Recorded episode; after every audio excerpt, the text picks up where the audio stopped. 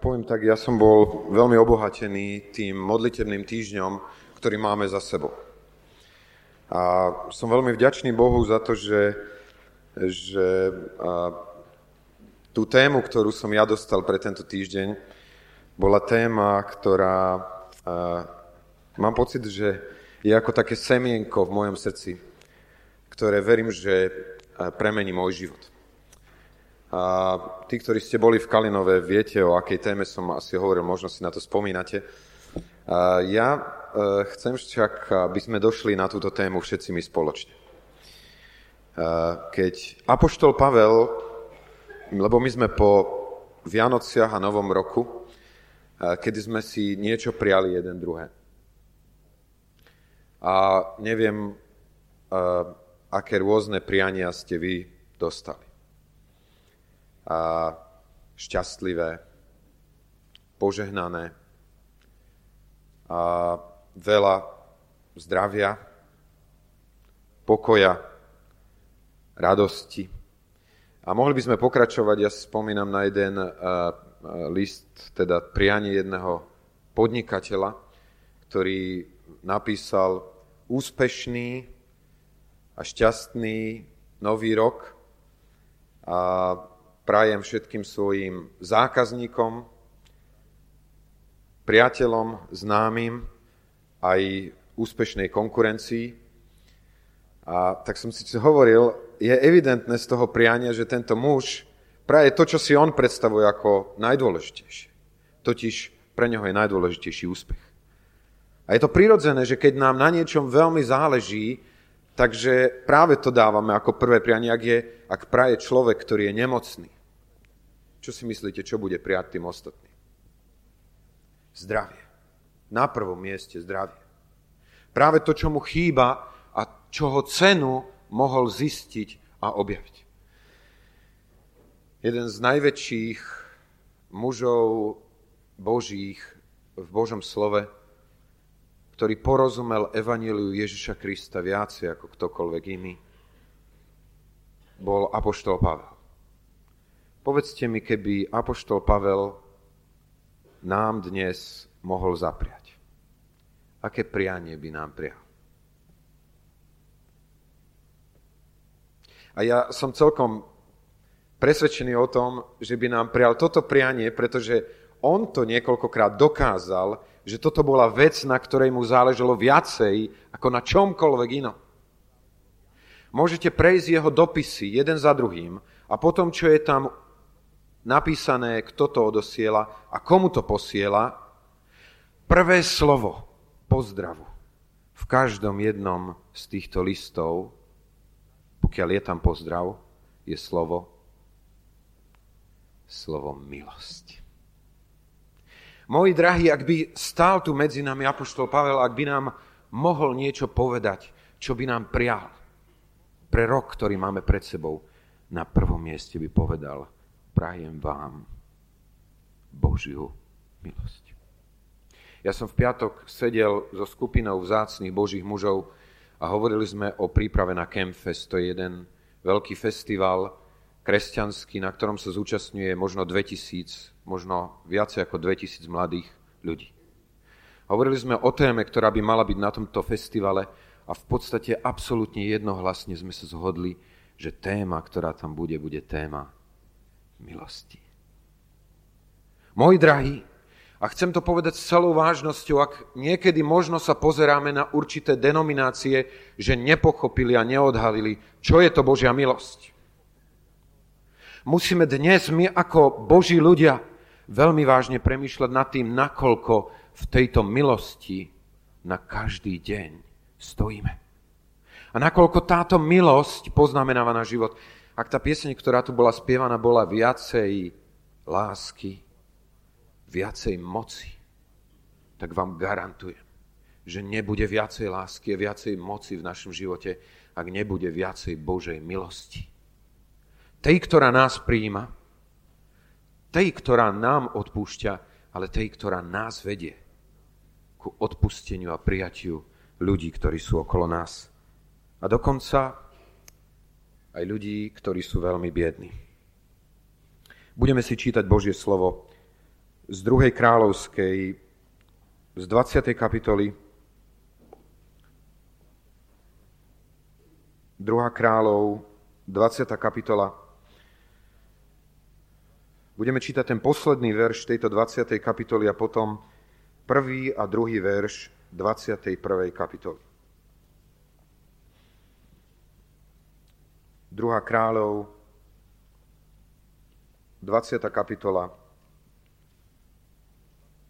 21. verš až po 21. druhý verš.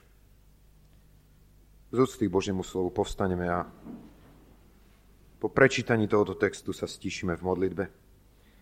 A tak ľahol Ezechiáš a ležal so svojimi otcami a kráľoval Manases, jeho syn, miesto neho. Manases mal 12 rokov, keď začal kráľovať a kráľoval 55 rokov v Jeruzaleme. A meno jeho matky bolo Chevcíba. A robil to, čo je zlé v očiach hospodinových, podľa ohavností národov, ktoré vyhnal hospodín spred tvárí synov Izraelových.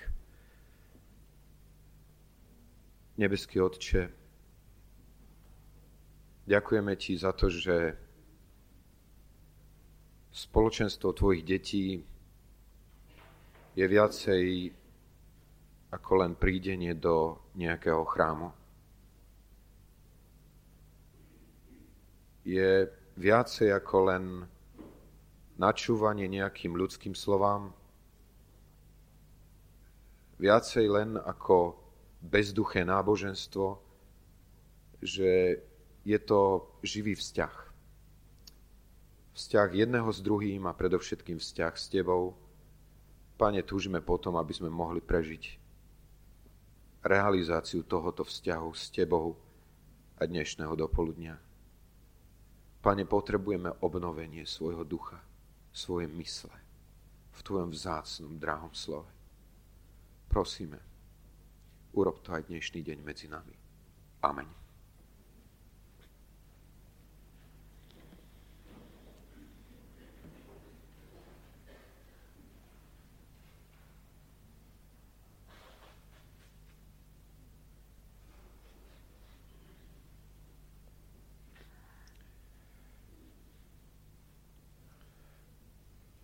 Neviem, kto z vás bol už v súdnej sieni. Máme tu takých ľudí, ktorí boli v súdnej sieni? Ďakujem. Predstavte si jednu takúto súdnu sieň, v ktorej v sivých väzenských trestaneckých šatách sedí jeden prihrbený starší muž. Ozýva sa hlas sudcu.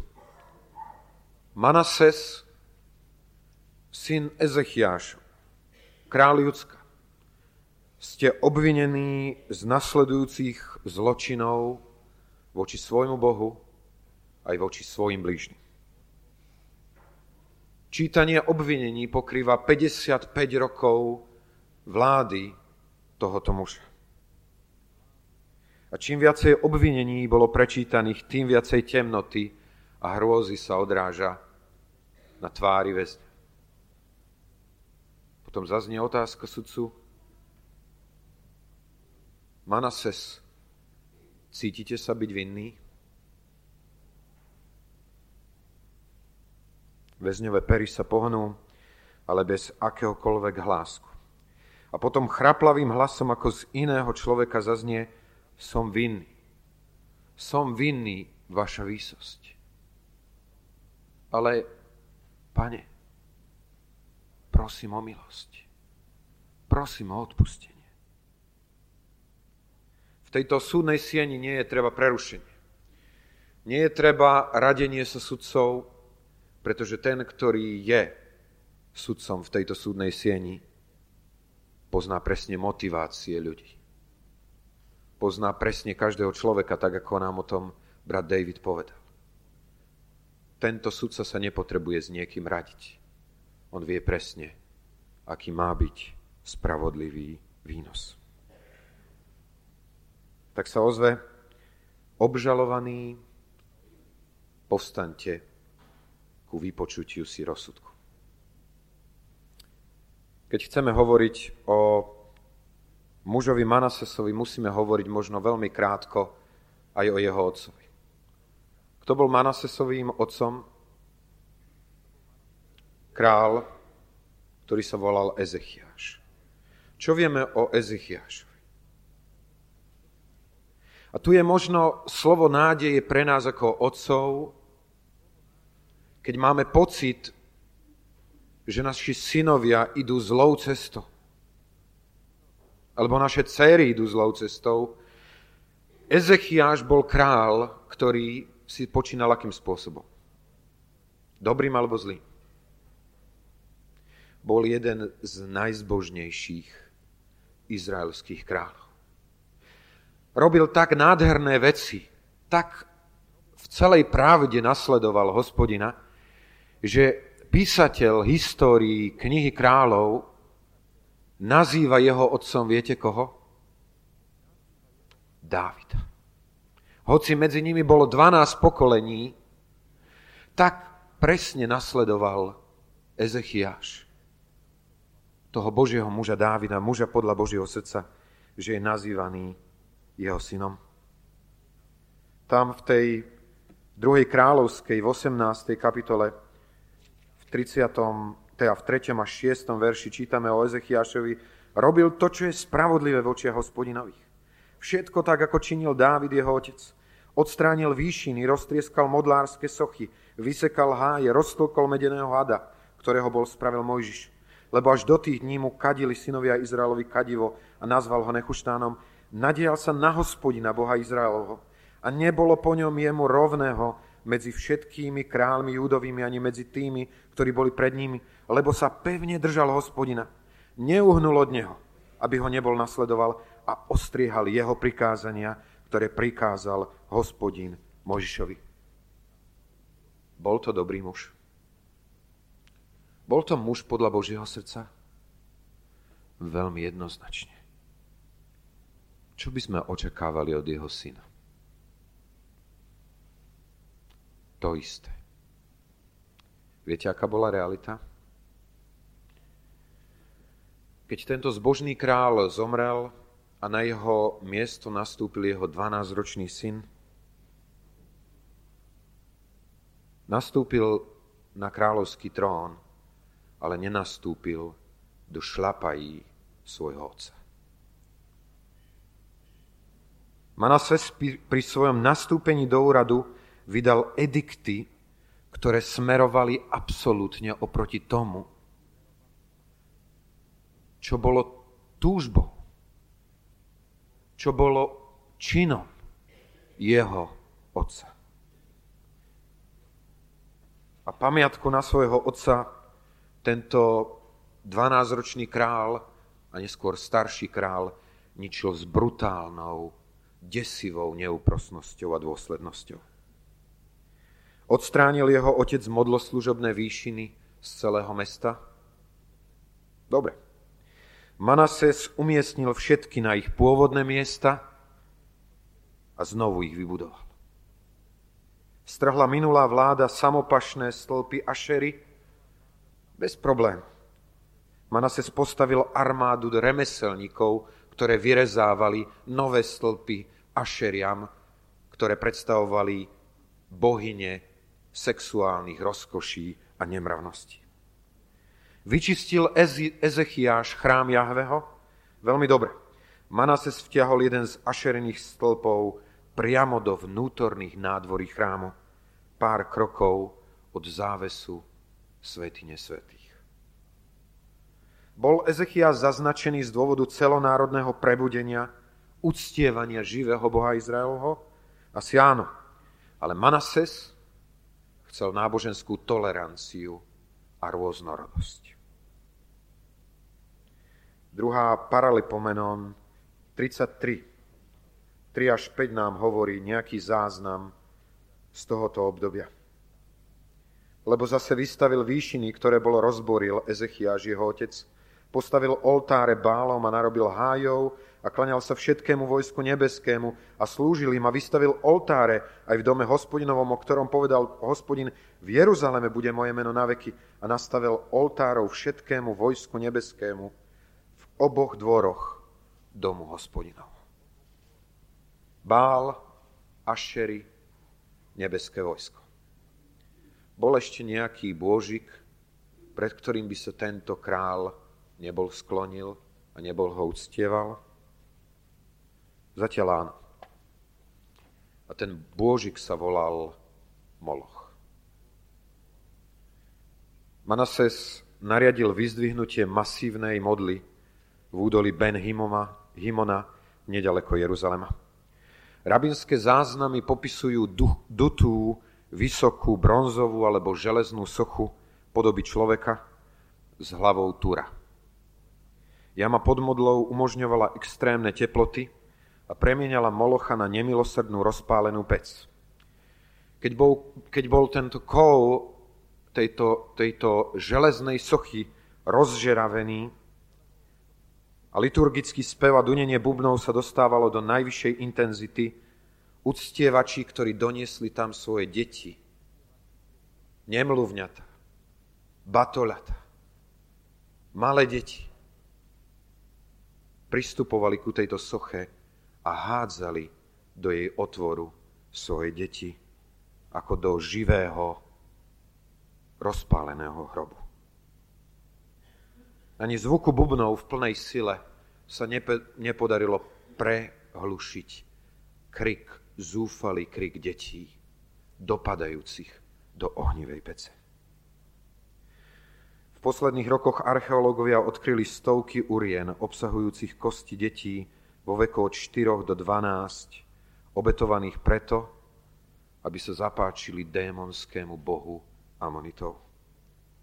Manasse zmyslel, že je to tak progresívna myšlienka, že jedného dňa sa vybral do údolia Ben Himona so svojimi synmi. A naspäť domov sa vrátil sám. Písmo pokračuje v opise a hovorí, že král praktizoval čarodejníctvo, veštenie, získal si médiá a vyvolával ducho. V kráľovskej sieni, kde jeho otec rozprával s Izaiášom a ďalšími prorokmi, mal Manase skoncili čarodejníkov, bosorákov, duchárskych médií. Démoni boli vítanými hostiami predsieni chodieb, žalárov a recepcií v kráľovskom dome. A zrejme sa tam cítili ako doma. Čo si myslíte, ako reagoval Izrael na takýto stav krajiny? Množstvo ľudí, ktorí boli zavedení týmto kráľom, ale nie všetci. Boli tam ľudia, ktorí sa postavili oproti uctievaniu falošných bohov. Boli tam ľudia, ktorí nesklonili svoje kolená pred bálom. Stále tu boli statoční mužovia a ženy ktorý stáli oproti temnému prílivu okultných vecí, ktoré Manases prihnal do krajiny Abraháma, Mojžiša, Jozu a Dávida. Ale nie na dlho. My vieme o tom, že, da, že Manases poslal hordu svojich esesákov, svojich nemilosrdných, krvavých žoldnierov aj za týmito ľuďmi. Veľmi vieryhodné pramene hovoria o tom, že títo nesmierne krutí vojaci našli proroka Izaiáša skrývajúceho sa v bútlavom strome. A kráľov rozkaz znel prepílte tento strom aj s tým, kto je v ňom ukrytý. Keď čítame o tom pílami rezaný v tej 11. kapitole Židom, dnes mi začína byť viacej zrejme, že sa jednalo o proroka Izaiáša, ktorý takouto krutou smrťou zomrel preto, lebo chcel uctievať jediného živého Boha v krajine, kde vládol král, ktorý sa skláňal pred všetkým iným, len nie pred živým Bohom.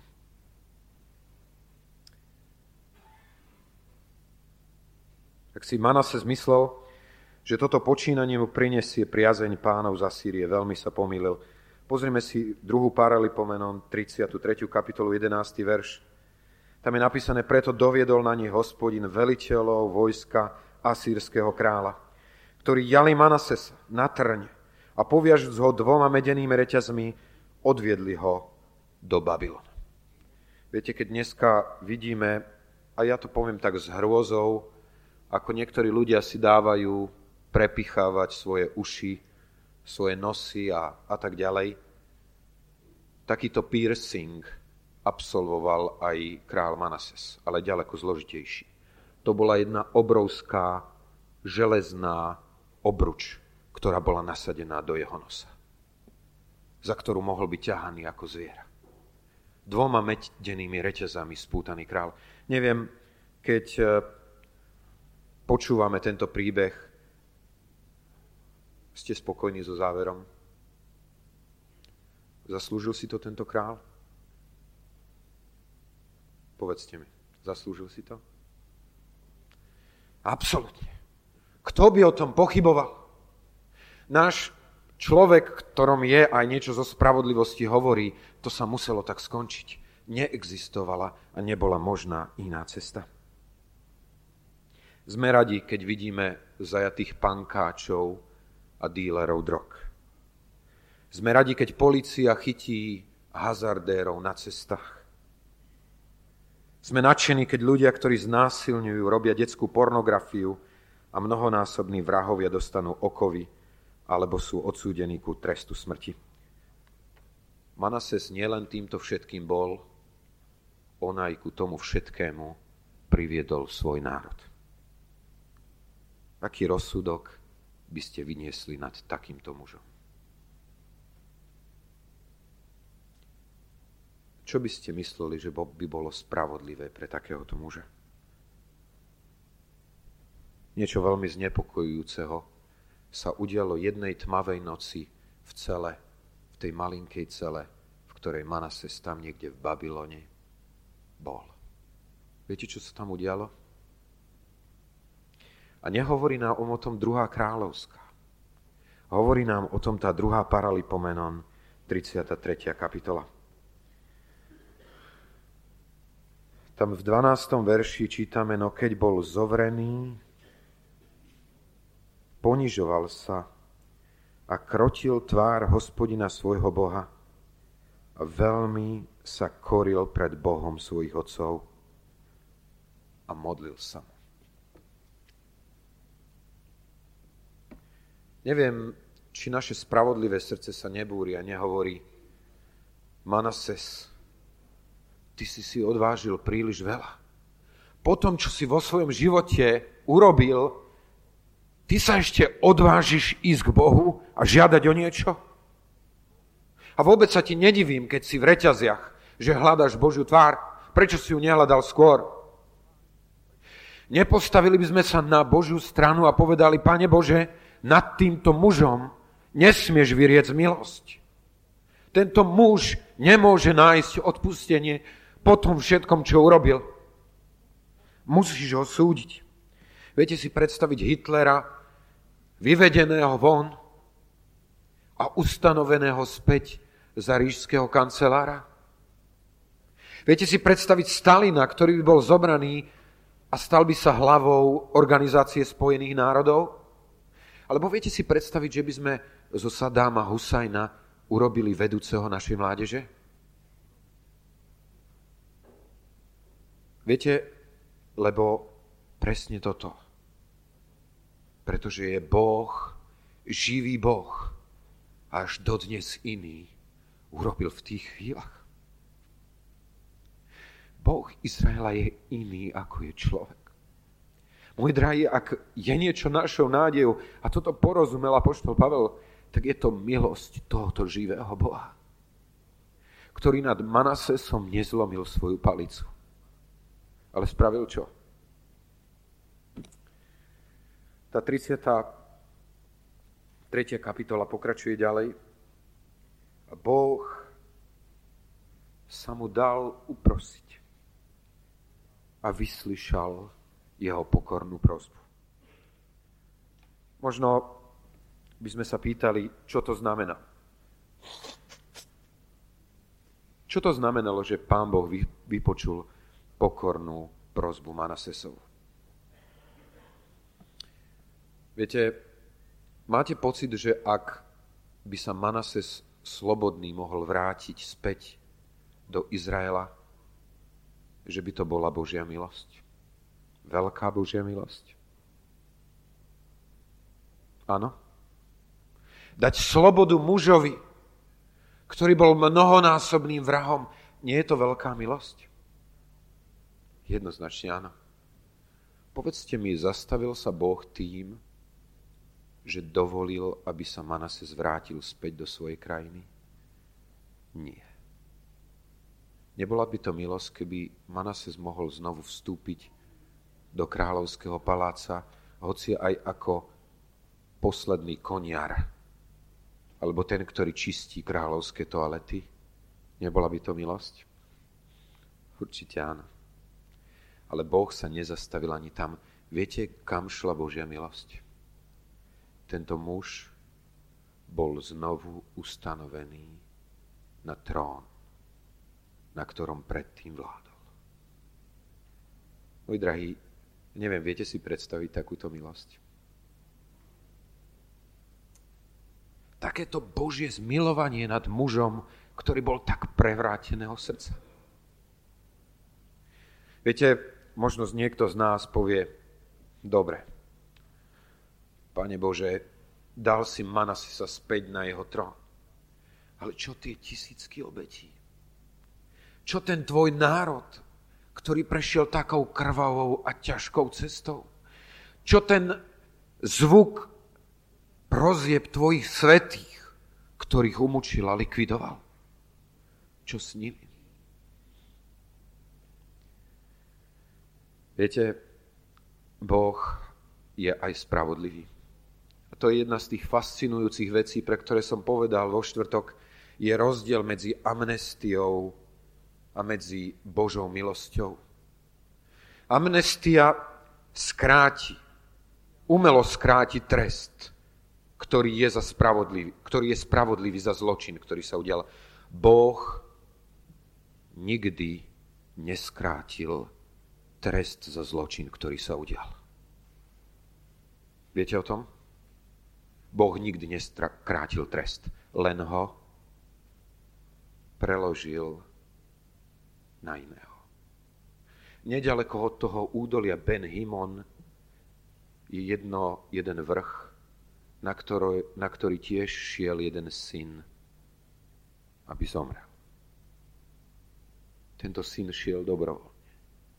A môžeme obrazne povedať, nad jeho hlavou bola zavesená tabulka s výpočtom vín a hriechov, ktoré v tej kopke ťažili kráľa, ktorý sa volal Manases.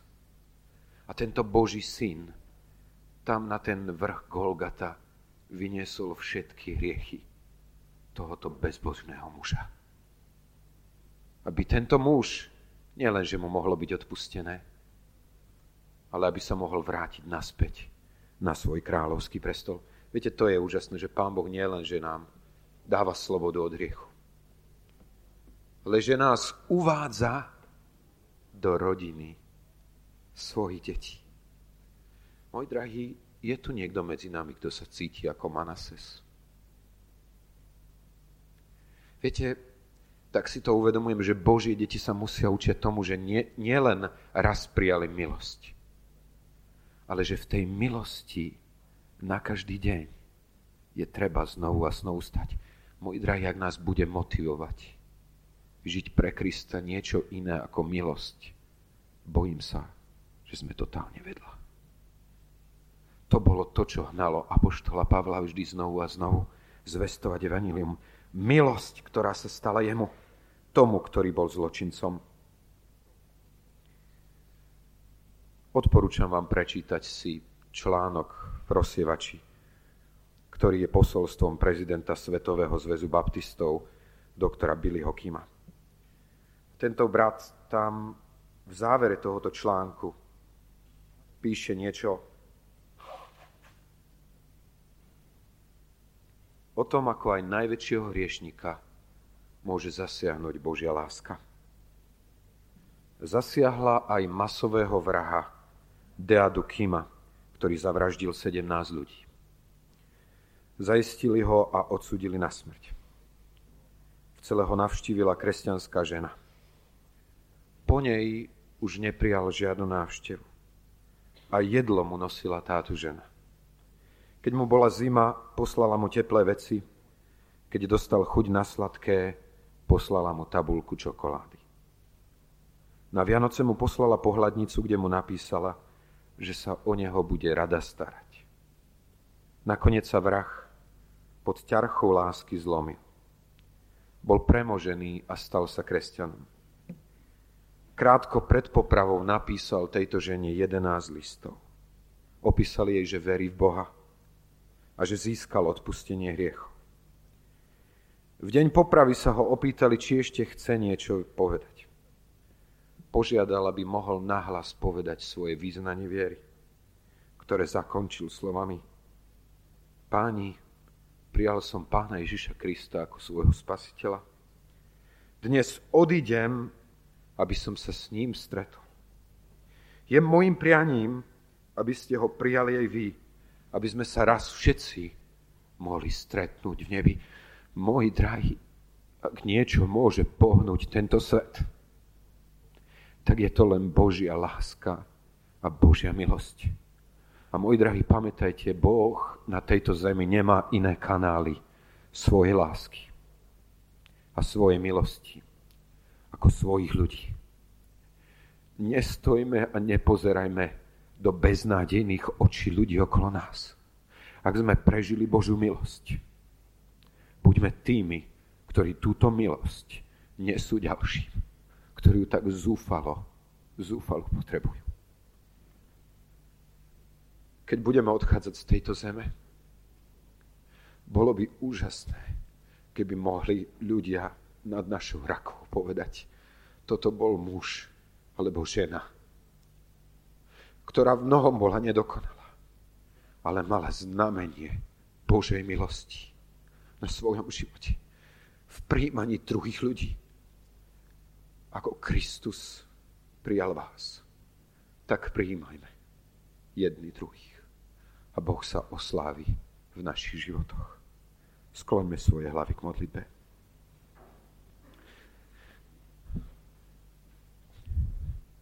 O Pane, tak veľmi Ti ďakujem, že na Tvojou hlavou na kríži nebol pribitý len zoznam hriechov Manasesových, ale aj mojich hriechov. Pane, ďakujem Ti za to, že si trpela, zomierala aj za mňa. Že si mi priniesol milosť pre včerajšok, dnešok, aj pre zajtrajšok. Pane, túžim žiť z Tvojej milosti, z ničoho viacej a menej. Tak ťa veľmi prosím, aby si ku tomuto vyzbrojil a vystrojil aj mojich bratov a moje sestry. Amen.